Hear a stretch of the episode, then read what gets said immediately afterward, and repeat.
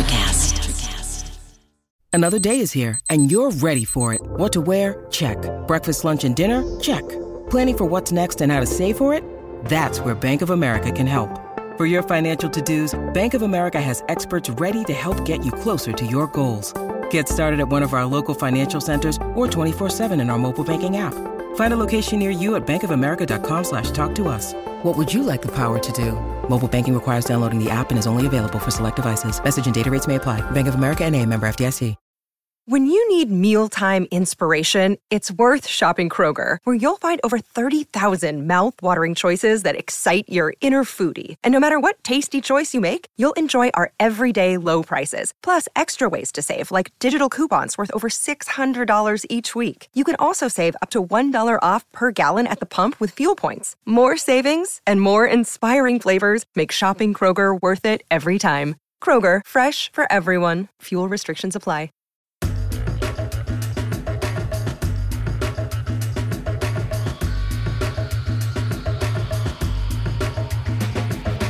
This is E two Entrepreneurs Exposed, the podcast where we speak with all kinds of founders and creators doing amazing things in business and beyond. On the show today is Matt Fiedler, co-founder and former C E O of the Record of the Month Club, Vinyl Me Please. Since launching V M P in twenty thirteen, Matt successfully took the business from a passion project to a globally recognized brand with more than thirty thousand active subscribers in more than forty countries around the world. During his tenure as C E O, V M P was named to Fast Company's most innovative companies list in the music category and was twice listed to the Inc five thousand. While he remains chairman of V M P, Matt also serves as an advisor to several early stage companies in addition to his new venture, Unbreakable. In this episode, we talk about the early days of V M P, of course, the company's inflection points and its impressive growth trajectory as a niche brand, leadership lessons learned throughout COVID and beyond, the process of letting go as C E O of a business that has meant so much, Matt's favorite records he can't live without, and much, much more.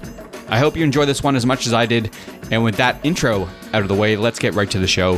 Here's V M P's Matt Fiedler. You know, I'm super excited to do this as a music fan. I'll probably go in a bunch of different directions, but obviously, you know, folks that are listening are going to want to know about your story relative to the growth of Vinyl Me Please, which is an incredible story, which started way back in twenty thirteen as a passion project. And of course, has evolved into a lot more. So what was going on circa twenty twelve into twenty thirteen?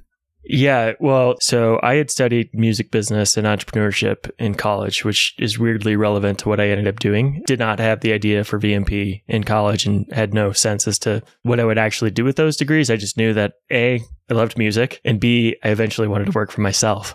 And so when I graduated, I had this thought. I was like, I, I want to work with music, but I don't necessarily want to work in the music industry. The music industry is it's its own thing, right? And so when I graduated college, I, I tried to find jobs like in music and advertising or some sort of blend where I could use music, but it wasn't like I wasn't necessarily in the music industry, so to speak. And I ended up taking a job at a company that had nothing to do with music, but it was very entrepreneurial. And I was the first employee there, had to write the business plan, had to build the product, had to do all the things basically to figure it out. And at the same time, you know, this was right around when Spotify had entered the U S and the whole model from a consumer's perspective was changing from paying for ownership to paying for access. And streaming, of course, is totally disrupted the way that we listen to music, share, discover, whatever. And at the same time, you know, I love that. I totally appreciated that experience. And, you know, eventually we hired somebody at the company that I was working with that was also a huge fan of music. And so he and I, I mean, we were on Spotify. We listened, we talked more about music than we did working, quite frankly. And we were just sharing things back and forth. And we had eventually decided to like move into the city of Chicago together and get our own apartment and all that. And I'd gotten my dad's old turntable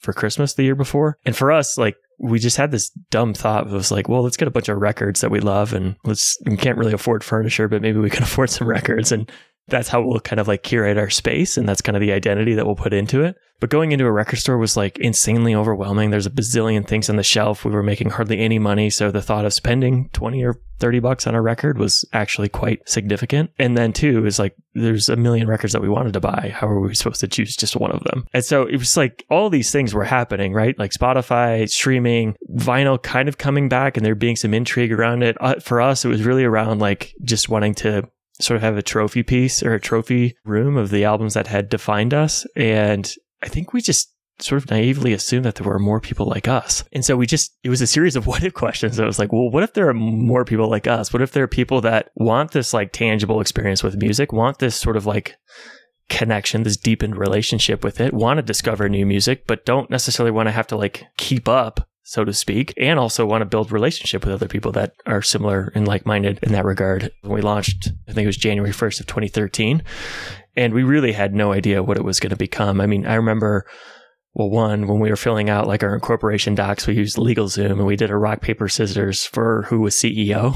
And it ended up being me. So there's a fifty-fifty chance of like something being different there from the get-go. And then also remember early on, we were like, what if this was a full-time job someday? Wouldn't that be freaking cool? Like, wouldn't that be awesome? Can you imagine? For those that don't understand what the early iteration of this thing was, like what was the value proposition to a consumer? Um, I think we were charging like twenty-seven dollars a month for a record that you could get at the record store for twenty bucks. Granted, you know, we included shipping and all that stuff in it, so there was some value add. But the thing that we usually really tried to differentiate ourselves through and kind of create value from was this idea of like personal music curation. So it was kind of blending the digital and the analog. And so saying, you know, if you're a subscriber, you get one record a month, but you then also get connected to sort of a personal music curator that will build you like a playlist of new stuff, and that will be a relationship that you can develop over time, and you can continue to, you know, talk about what you like and what you don't like. Their job is to open you up to things that you, you haven't heard before, and to really kind of in another way than just the record kind of bring you on a journey through music. And so that was where we kind of, you know, made the difference in terms of the the dollar value. Um, but then as we grew, it's like a year and a half in, we were able to start doing exclusive pressings and custom releases that weren't available elsewhere. And that's where their value propositions really got solidified. And then, you know, some of the other things that we were doing around like personal music curation and whatever, we stopped doing because it wasn't, it wasn't as scalable. If you take this from obviously zero to north of thirty thousand active subscribers across more than forty countries. And when you think about the factors that really contributed to that hockey stick growth, um, I'm putting hockey stick in quotes as a Canadian, you mentioned exclusive pressings. What are some of the other big variables here? Pretty early on, the way that, because the Record of the Month Club had been tried and failed so many different times before. And I think looking back where we had been able to be successful where others weren't is we really were pursuing it with a genuine desire to share great music with great people. And it was sort of a for us, by us type mentality. Like we were consumers, we were getting high on our own supply, so to speak. And that authenticity, I think, one, what it did, starting the very first month, we worked with Langhorne Slim and the Law and put out his his album, The Way We Move, is we really explained to him why we were doing what we were doing. And they thought that was rad. They thought it was it was like unheard of. And so we were able to leverage just by imbuing our value onto him and our authentic desire to do what we were going to do onto him. We then had access to his audience, right? So he tweeted about us, he emailed about us, he did all these things for free. And all of a sudden, there was tens of thousands of people that knew about Vinyl Me Please that wouldn't have otherwise known about it. And the other side, from a consumer standpoint, people saw that authenticity through the time and the attention to detail that we put into our packaging. Early on, we were like hand wrapping every single record. We were writing handwritten thank you notes, all that type of stuff. And then again, that created a different sort of groundswell where people that were subscribers would tell their friends, and then those friends would tell their friends, and so on and so forth. And it just became this network effect where we went from zero to, I think by the end of the first year, we had like five hundred subscribers, which is not huge. But by the end of the second year, we had fifty-five hundred, if I'm not mistaken. I wouldn't say they're overnight, right? Like they don't just all happen at once. It was, it happens very slowly and then kind of all at once. You know what I mean? But those were some of the key elements that I think created the opportunity for success in the early years. You know, for years, and, I, and I'm, I'm dating myself here, but for years, you know, C Ds were the ultimate showcase of musical taste and appreciation of high fidelity. C Ds obviously have not made the same kind of comeback that vinyl has. So why do you think that is? Like, what is it about vinyl that makes it so attractive? If you draw it all the way back and you sort of look at the evolution of format in music, really, it's all driven by convenience and sort of increasing consumption. And it's really been a commoditization of things over time. So the C D was basically, it was marketed as a smaller record at that point. It was more portable. It was something you could put in your car. It was something that you could buy way more of and wouldn't take up as much space in your home, all that type of stuff. And then the M P three was sort of a digital version of that, and then streaming and, you know, so on and so forth. So I think when you look at other formats of music, like they're all derivations of one another, right? And they're all sort of designed to create music in such a way that's more consumable and also easier to distribute. And I think part of the lure for vinyl coming back is just the fact that it's, I don't know what it is about it. I think it being different from C Ds, it's like, it's obviously a larger format, right? So you can take in a lot more of it. It's visually striking. So it's something that I think doubles as an art piece. You can, like, you know, I've got it in my background here, says something about me just being on a call with me. I've got it in my living room. I will invite people over and say, bring some records and let's, you know, have a dinner party or let's make some cocktails or what have you. So those are just not things that I think were designed into the C D experience. I mean, they were to a degree, but it became so much more about like consumption and just the quantity, right? Whereas I think the record has always been sort of a, it's a bit inconvenient, right? And that makes it a little bit more human at the end of the day as well. And I think too, when you look at, you know, the the younger generations coming up today, people who grew up where it's always been digital, it's always been streaming or whatever, they look at a record and they're like, holy shit, like that's, how does that happen? It's sound that is a physical thing like that. Just there's not many representations where you're able to sort of like transcend your senses in that type of way. And so people, I think, look at records as like real innovation now, which I don't know if they know or not that it's been around for a hundred years or something like that. So I, I don't know. I, it's, it's hard to explain. I don't know that it's totally logical, and it's a lot like N F Ts or crypto where you can't really make a logical argument there. It's more, you know, the beauty is in the eye of the beholder, so to speak. Yeah. And I'm thinking about sort of the factors that make up the value proposition of a streaming service or access to music via streaming. So one, you know, convenience, two, being speed or responsiveness, and three, being this sort of like idea of sampling and discovery. And in a way, vinyl sort of runs completely in the opposite direction. As younger consumers, as the, you know, consumers be- who are listening to music become younger, do you think that this kind of format is still one that people appreciate going forward? Yeah, absolutely. I mean, I think if you look at vinyl just sort of on its own, it, maybe it's hard to really understand, but there's analogies, industries related and unrelated, like books, physical and digital books. When the Kindle came out, everybody was convinced that the paperback book was dead in the water. But yet, I think physical book sales are stronger than they've ever been, or as strong as they've ever been, you know, now that the Kindle's been sort of in existence for fifteen, twenty years or whatever it is. So I think there's there's evidence there. I think a similar but unrelated thing is like in slow food, right? Like people will pay a premium to go and sit down at a nice restaurant. They appreciate the ambiance. They appreciate the service. They appreciate the ability to have an elongated conversation with their friends or their community or whatever it might be. And like the fact that they can spend two or three hours at dinner with a group of people is actually really exciting for them. But the value prop is not necessarily like, cool, you're going to go pay more, you're going to spend a lot more time, and like, we're going to make up for it because we're going to have cool lighting and some sweet music. You know, like that doesn't make sense, but yet here we are. I definitely think that it's a format that's going to stick for sure. I mean, people have been saying it's a fad for ten years now, more than. I don't think it's a fad. It's continuing to grow. And I think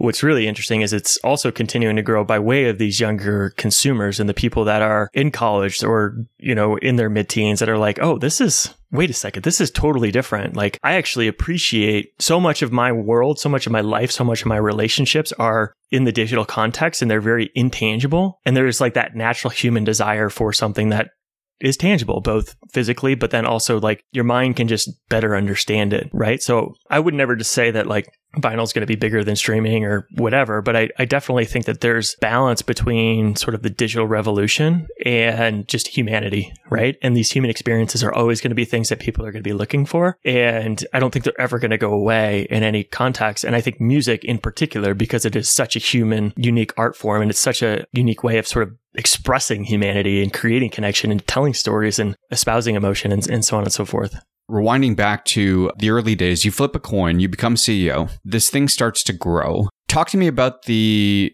logistics of all of this. Like, where are you sourcing the records? Are you holding inventory at all? And I think anybody who has a business that deals with physical inventory, much less physical inventory with a a complicated manufacturing process and a long supply chain, understands the challenges of what it takes to scale that type of business. Early on, before we were doing the exclusive pressings, I think what was kind of nice but also challenging about the business is we had to buy what was already available, right? So we could only curate based on what was sort of already being manufactured and in stock. And that became challenging as we had, you know, three or four hundred members, where it was, there's not many records that they're, they have an excess of three or four hundred records, you know, just laying around. So that definitely affected the way that we were able to source and select music. And then obviously the pricing is, you don't really have an opportunity to command a price or really have control on the quality or anything like that. When we started to five hundred is about the minimum quantity where it makes sense economically to like actually do your own press on something. So that's about when we started to, you know, commission our own presses. And that's, again, where the value proposition became very strong. But that's also where the learning curve for us, like became this like pretty steep inflection point where there was so much that we didn't know going into it. We didn't know anything about, you know, how it worked or what the process was. We didn't know anything about who does what, when and where, and timelines and what needs to happen in order for things to show up on time and, and all that stuff. And I think we have a lot of members that have been with us for, you know, since the early days, and they remember the times where we didn't have records in a month because something in the supply chain broke, or there was a delay, or there was something that went wrong, or, or what have you. And we had to tell thousands of people like, hey, sorry, I know we're Record of the Month Club, but we actually don't have a record for this month. And I think at the same time, we like, le- we forced the industry to level up because there was a certain amount of acceptance as to like, eh, you know, the street date is this, but it's okay. We can have records in hand like six weeks later. People will buy it and we'll just ship it when they get it. Like, it's no big deal. That didn't work for us. That wasn't something that we were willing to accept. And at the same time, like if there was a defect, they were kind of like, eh, it's just an imperfect product. Like, we're not going to fix it. And that also wasn't going to work for us. So there were several times where we had to go back and be like, no, no, no, no, like this is not okay. Like, you need to redo it. And again, that was awareness for us and, and sort of an understanding as to like where all the different pieces of the process and, and what do we need to do? Where do we need to ins- insert ourselves to be able to ensure that the quality that we're sending, the product that we're sending at the end of the day is the highest quality thing that, you know, somebody conceivably could get. And then we've also made tons of mistakes, I think, at the same time where, you know, some of the solutions to those problems were more reactionary, and they would say like, okay, well, the way to solve the delay is to just order things much sooner, much, you know, further ahead of time. And in that scenario, we're forecasting growth and we're assuming, you know, a certain set of things to be true. And when those don't become true, then you get yourself into hot water pretty quickly. And I, there's many times where we ended up with thousands of records that we didn't need because we had placed an order, you know, seven or eight months ahead of time to mitigate not having records on time, and so on and so forth. And then as we added more layers into the business, into the experience, like I really started to appreciate the art of demand planning and the people that could sit down and reasonably forecast, like, how much do we need? And then also our supply chain team and being able to anticipate, you know, where things could go wrong and like build in the steps to the process to create checks and balance and to take ownership of certain things. And now we're at a point where like everything we sell, we manufacture. And we also know that how important that stuff is to our customers. Like, I think one thing that we've seen is how directly N P S score will relate to churn and retention, and how much N P S score is influenced by the quality of the record that they're getting. And so it makes sense for us to invest in those types of things. And it makes sense for us to take ownership where we need to, because that has a direct correlation into our, the success or not of our business. So you're named to Fast Company's most innovative companies. It's in the music category. You're twice listed to the Inc five thousand list. It's super impressive. But as you guys build your team and you yourself take on the role as uh, of C E O, how do your roles change? And reflecting back on, on your seven plus years, what do you think are your strengths? You know, the mark of a good C E O, I think, is being able to understand those ebbs and flows in those different stages, but then also like at the same time, get super comfortable with letting go. Like, there were pieces of the business that I held very tightly for a very long time. And by the end of my tenure as C E O, I had built a team where I was able to distribute the majority of the responsibility to everybody else on my team. Like, at one point, I had been doing everybody's job. I stepped out of the day-to-day about a year ago, a little bit more than a year ago. And so I'm on the, I'm still on the board of directors and chairman of the board and everything. And that's another evolution of having to let go, because now I've had to empower our management team to like run with the business and, and to give them the opportunity to do things potentially differently than I would do that. And that's really hard. You know, I think I heard a really interesting definition of trust, something to the effect of like, trust is giving something that you care about to somebody else and hoping that they're going to take care of it in the same way that you will. And at the same time, knowing that they're probably going to do it differently and being okay with that. I think that's, that's really hard for a lot of people to grapple with. Your brain needs support, and new Ollie Brainy Chews are a delightful way to take care of your cognitive health. Made with scientifically backed ingredients like Thai ginger, L-theanine, and caffeine, Brainy Chews support healthy brain function and help you find your focus, stay chill, or get energized. Be kind to your mind and get these nootropic chews at ollie dot com. That's O L L Y dot com. These statements have not been evaluated by the Food and Drug Administration. This product is not intended to diagnose, treat, cure, or prevent any disease. This episode is brought to you by La Quinta by Wyndham. Your work can take you all over the place, like Texas. You've never been, but it's going to be great because you're staying at La Quinta by Wyndham. Their free Bright Side breakfast will give you energy for the day ahead. And after, you can unwind using their free high-speed Wi-Fi. Tonight, La Quinta, tomorrow you shine. Book your stay today at L Q dot com.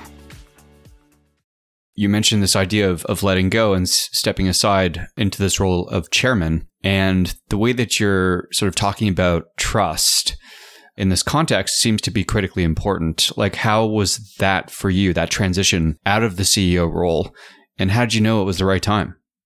It's it's incredibly difficult. And again, it's one of those things that objectively in the moment, it's really hard to see what the work is or what you need to do to be able to enable something like that. It's sort of the benefits that could come from something like that or the willingness to go and to empower others.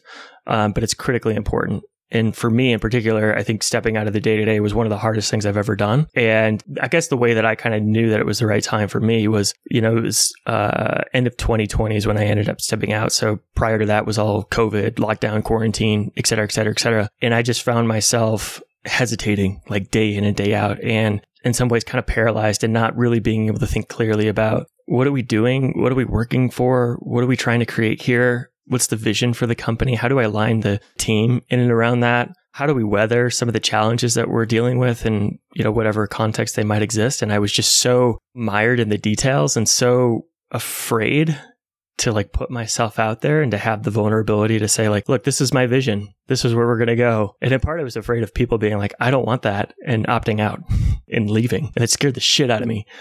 And I was fighting a war with both hands behind my back and my legs tied together and my eyes closed and my ears closed and my mouth closed. And, you know, I was just gasping for air, basically. And it got to a point where it was not healthy for me. It was not good for the team. It was not good for the company. And it became pretty obvious that, like, for myself and for the business and for the mission to be successful, I needed to do something different. So in some ways, the decision to move out of the day-to-day was like, I'm standing on the edge of a cliff. I can't see where the ground is. I know I need to jump, and it's scaring the shit out of me. I don't even know if I have a parachute. I don't know what any of it looks like on the other side, right? And at the same time, still, I think, deciding to do it, which sounds a bit crazy, I guess, if I if you articulate it that way. But I have to say, it's I think it's been one of the most important things that I've done for myself. I think the company has really benefited from it. The team's really benefited from it. It's really given me the opportunity to just sort of reset and regain my own perspective on life and really answer my the questions of like, what do I want from life? And what am I here to do? What do I want to build and all that? And doing it separate from also having to say, well, what's true for this company? Looking at the tenure that you've had as founder and C E O of this amazing brand, to hear you describe the way you were feeling at the edge of the cliff and having that level of insecurity as a C E O is quite remarkable to me. And I'm wondering, just based on your own experience or what you've observed with, with other founders who have had this kind of tenure, do you feel like other founders, when they do step aside, have a similar experience? My experience is my own, so I don't know if I'm unique or not. I, I think I've learned, no matter how unique I think I am, I'm not usually. Like, there's always somebody else, at least one other person, right? And I think, you know, I think it's certainly easy for founders to get caught up in their own ego and to believe that they are their company and their company is them. And I think that that's a really dangerous place to be. In some ways, I would say I was never really comfortable in the C E O role, for better or for worse. And I think in a lot of ways that made me a great C E O, but it also really affected my ability to lead because it was a, I was missing a certain sense of confidence. I had a ton of humility and I was super humble, but I, at the same time, I had a hard time being like, this is where we're going and this is what we're doing. Like, get on or get off, right? You know, there's people that exist on either end of the spectrum, right? And I'm probably on one end or closer to one end than I am more in the middle. But I think the best C E Os are ones that can kind of straddle that in between, where they have the humility, they have the humbleness, they understand that it's a journey. They, they don't take sort of the ebbs and flows and the non-linearness personally. And at the same time, like, they're able to paint a pretty clear vision and clear your pretty clear path and sort of be the steward and sort of walking with people on that journey. You know, that's something that I've really, in this time away, have really tried to find for myself is like, what's that thing that I have conviction for? Or what are the values that, you know, I care deeply about? And what are the beliefs that I can sort of rest on for myself that have nothing to do with whatever job or company or thing that I'm working on or building or whatever? And being able to ground my sense of self in that, as opposed to attaching it to, you know, whatever might be happening in a business. Do you feel like you understand the archetype of a leader better than you did when you were in the seat as a C E O? Absolutely. Mm-hmm. For sure. And there's, um, you know, I think part of my my mentality is I'll replay a lot of things and I'll sort of wonder, like, what if? And there's several different points in the V M P journey where I'm like, wow, man, what if I could show up like this or could have showed up like this instead of that? you know, or, oh, when you see somebody speaking or you read something that's super inspiring or you listen to a podcast, you're like, ah, damn it. Like that's, it's not that I didn't have it. I just didn't, I couldn't lean into it or I, did, I chose not to lean into it. I chose to be afraid and to sort of walk away as opposed to just being honest. What I've started to realize is like the people that people admire are people that just, they just do things. They just show up and do it, right? And they've got their own insecurities. They've got their own fears. They've got their own, you know, mental games that they have to play with themselves to be able to get there. But at the same time, they're just, they're still doing it, right? Like they're not letting that headwind deter them. You know, which I, I, there's so many different points in the journey of V M P, which is almost ten years deep now, that we collectively, anybody that was a part of the team at, at one point or another, or myself individually, like we were able to do that, right? And we were able to sort of suffer through those headwinds and suffer through those challenges and to to find the opportunity despite, you know, what was really hard and difficult. I still have to do that most every day. And part of the work is just deciding to show up the next day, you know, despite that. It's hard to make two platinum albums.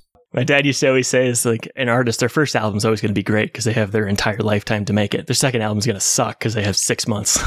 He's not wrong.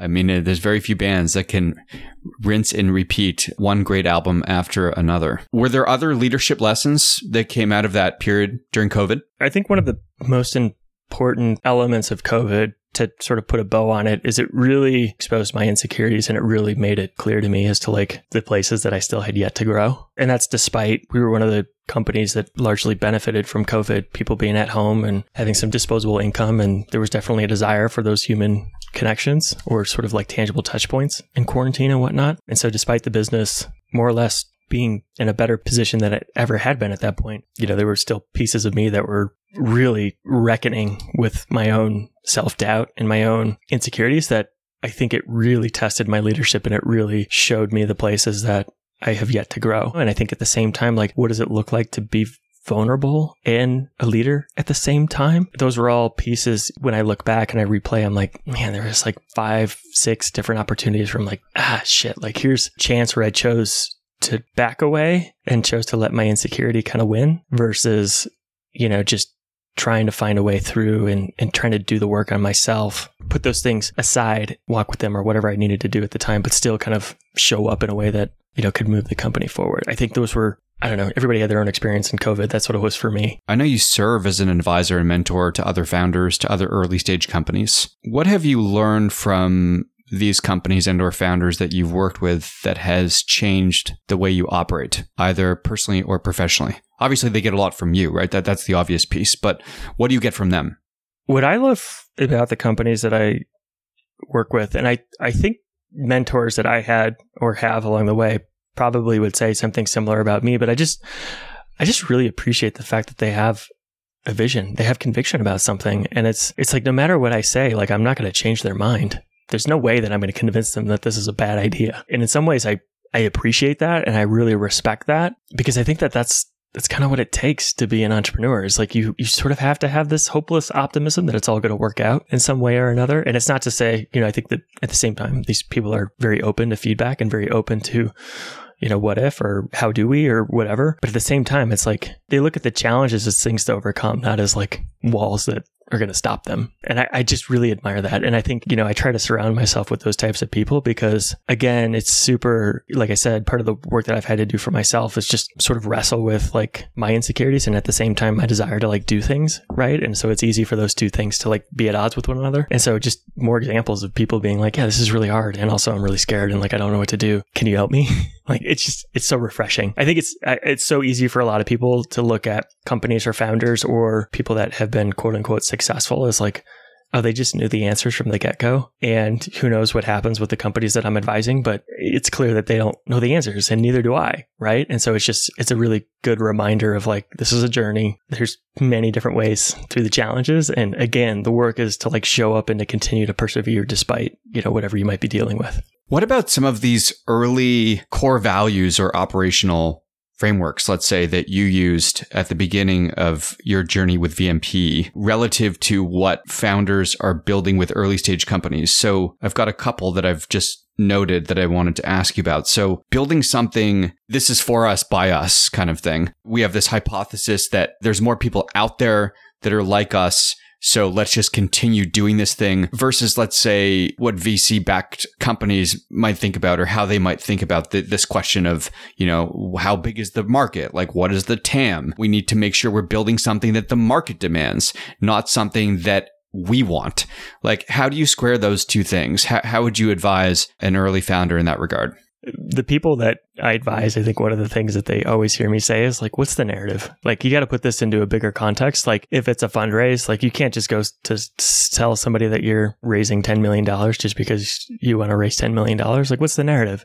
And then sometimes it's like, well, you know, the narrative is that this is a big industry and we've got a great product and look at all the money that we've generated on the customers that we really have. And I'm like, no, no, no, that's not the narrative. The narrative is like, why are you here? What's the change that you're trying to create? What are you trying to affect? Like, how does that come to life? Right? Like, because I think if you can tell that narrative and if you can lead with the mission in mind, it doesn't matter what you do. It creates a ton of flexibility for yourself as an entrepreneur with whatever stakeholders you might have. And it creates a ton of opportunity because you can pivot and you can adapt, you can evolve, you can like iterate as you need to, but the business or sort of the context of the business doesn't change or doesn't have to change, you know? So I'm always like, you know, what's the narrative here? Like, how are you going to tell this story to somebody? You know, like if it's a Game of Thrones book or Hunger Games or whatever, like what's the narrative? Who are the characters? And like, what's the arc? Right? And where are you at in this journey? And bring people along. And I tell people like in your teams, like, you're going to get really sick of reminding people why you're here and why you're doing it. And you're going to have to come up with a thousand different ways to say the same exact thing. But that's your job. Like you have to do that. You have to, it's one of the most important things you can do.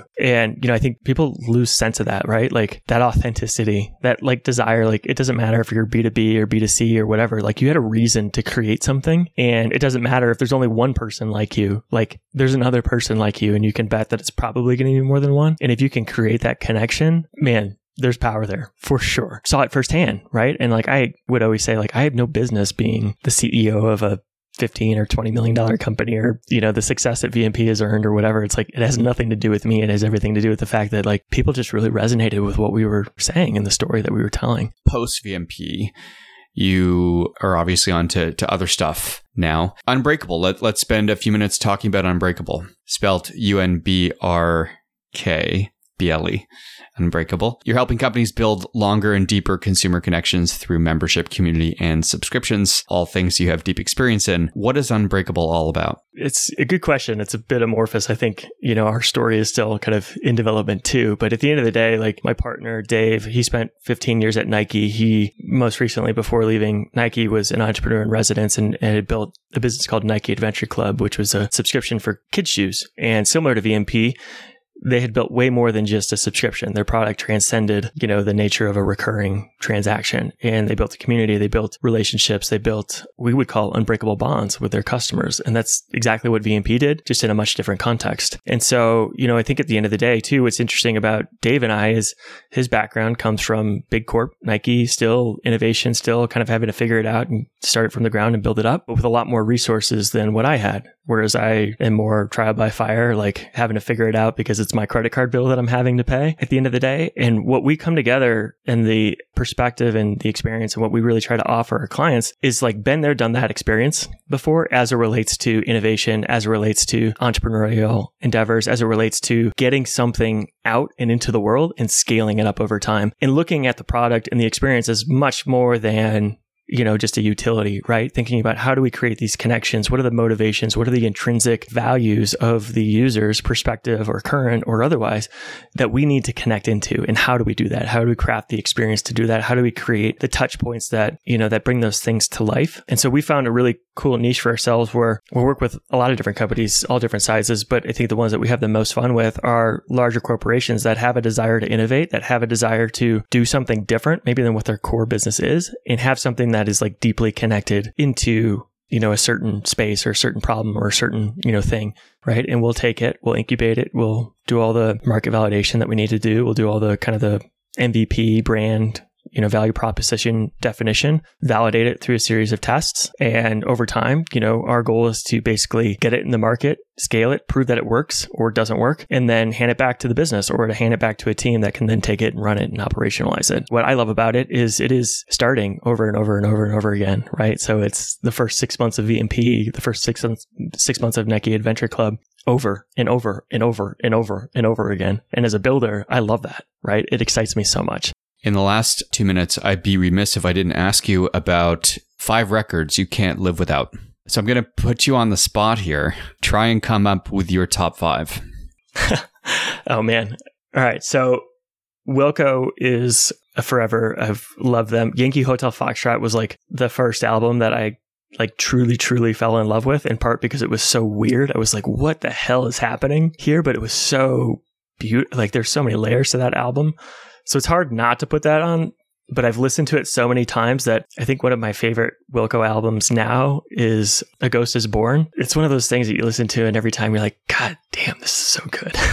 It's not like the thing that everybody's going after. And then Sky Blue Sky, I'd put it in that same category. Kendrick Lamar, Good Kid, Mad City, absolutely love. I love the fact that it's, you know, typically I hate rap albums that have like a skit, but I love that album because it is, you know, talking about stories. Like it is a story from start to finish. I, and I think it's brilliant. It's so good. Play that for my kids all the time, which is probably not recommended.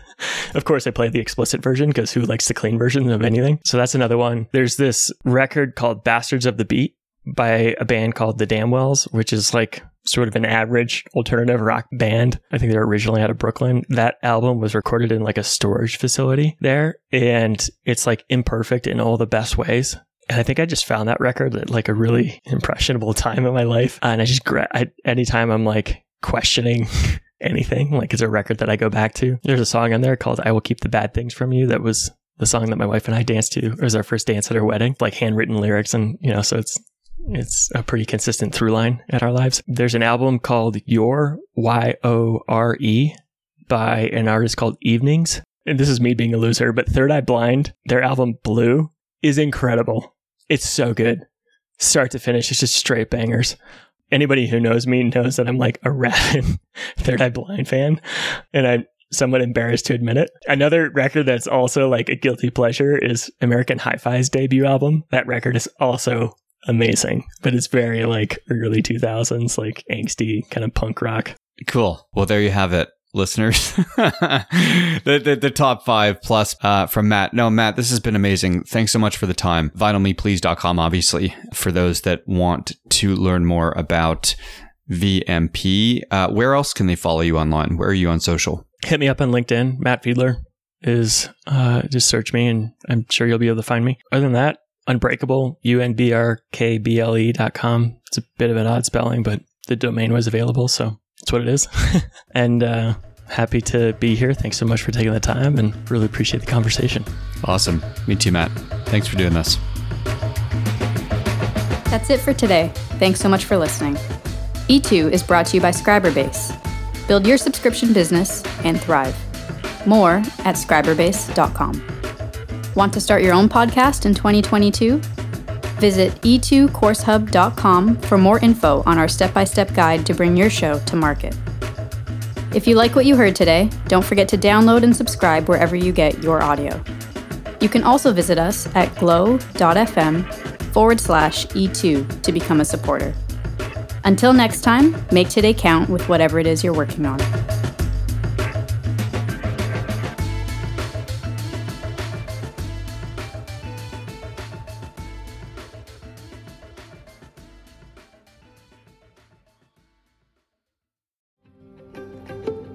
Have you ever wondered what actually happens in Congress every day? Stay informed on Capitol Hill's daily happenings with a concise, factual summary of the Senate and House of Representatives' activities from the previous session, free from bias, on the Congressional Record Daily Digest podcast. Subscribe on your favorite podcast platform and discover the process from the heart of U S politics. The Congressional Record Daily Digest, an ElectraCast production. Electricast. Hey guys, it's Miriam Love here, and I want to share something very special with you. Check out my new release, All In, the Spanish remixes, out now on Electricast Records. And always remember, be love, share love, all love.